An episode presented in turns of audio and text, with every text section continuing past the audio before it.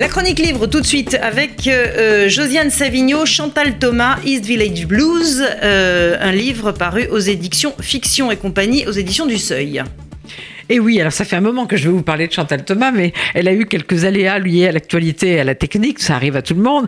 Et donc, euh, je voudrais parler livre que j'ai vraiment particulièrement aimé. Alors, même si vous n'avez pas l'intention d'aller à New York, je vous recommande de lire ce très beau livre, East Village Blues. J'aime beaucoup Chantal Thomas, on le sait, mais, euh, mais ce livre-là m'a enchanté. Et puis surtout, alors si vous avez aimé le New York dans les années 1970, c'est-à-dire si vous êtes un peu vieux comme moi et comme elle, alors là, c'est un enchantement de s'y retrouver. Donc, qu'est-ce qui s'est passé en 1976 Chantal Thomas venait soutenir sa thèse sur Sade. Euh, sous la direction de Roland Barthes, et la voilà qui débarque à New York. Alors elle habite dans le East Village, et à l'époque, le East Village, c'est vraiment underground. C'est aussi l'époque où le Bowery, où maintenant on se promène, on va au New Museum, on se promène tranquillement. À l'époque, entre alcooliques et drogués, il valait mieux pas flâner de ce côté-là. Et alors donc, euh, elle, euh, ce East Village à l'époque, c'est vraiment un, endroit underground, c'est-à-dire qu'on y croise Allen Ginsberg, William Burroughs, des gens de la Beat Generation. Donc, euh, passer de ça à William Burroughs, c'était quand même très excitant. Et alors, ce texte de Chantal Thomas me plaît aussi parce qu'il n'est pas du tout touristique, vous imaginez bien.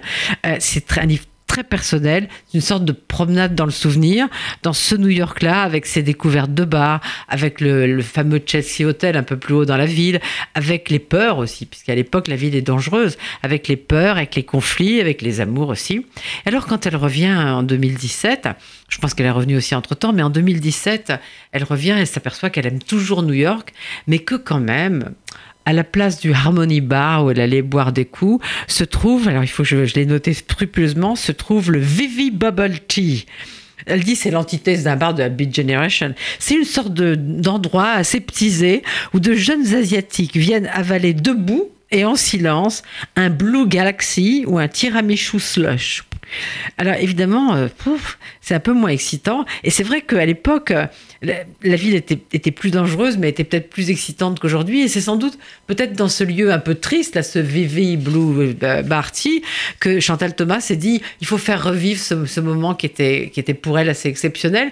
Mais je crois qu'il a été assez exceptionnel dans, la ville de New York aussi. Et, donc, voilà, si vous avez connu le East Village à l'époque, vous allez comme moi avoir une lecture nostalgique et enchantée. Et puis si vous l'avez pas connu, ben, vous allez découvrir un autre New York. Donc euh, je vous le recommande vraiment.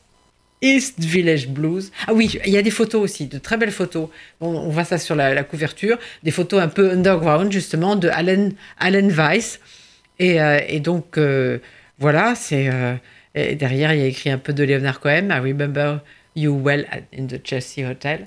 Voilà, donc euh, Chantal Thomas dans la collection Fiction et compagnie au seuil, East Village Blues et un peu de blues.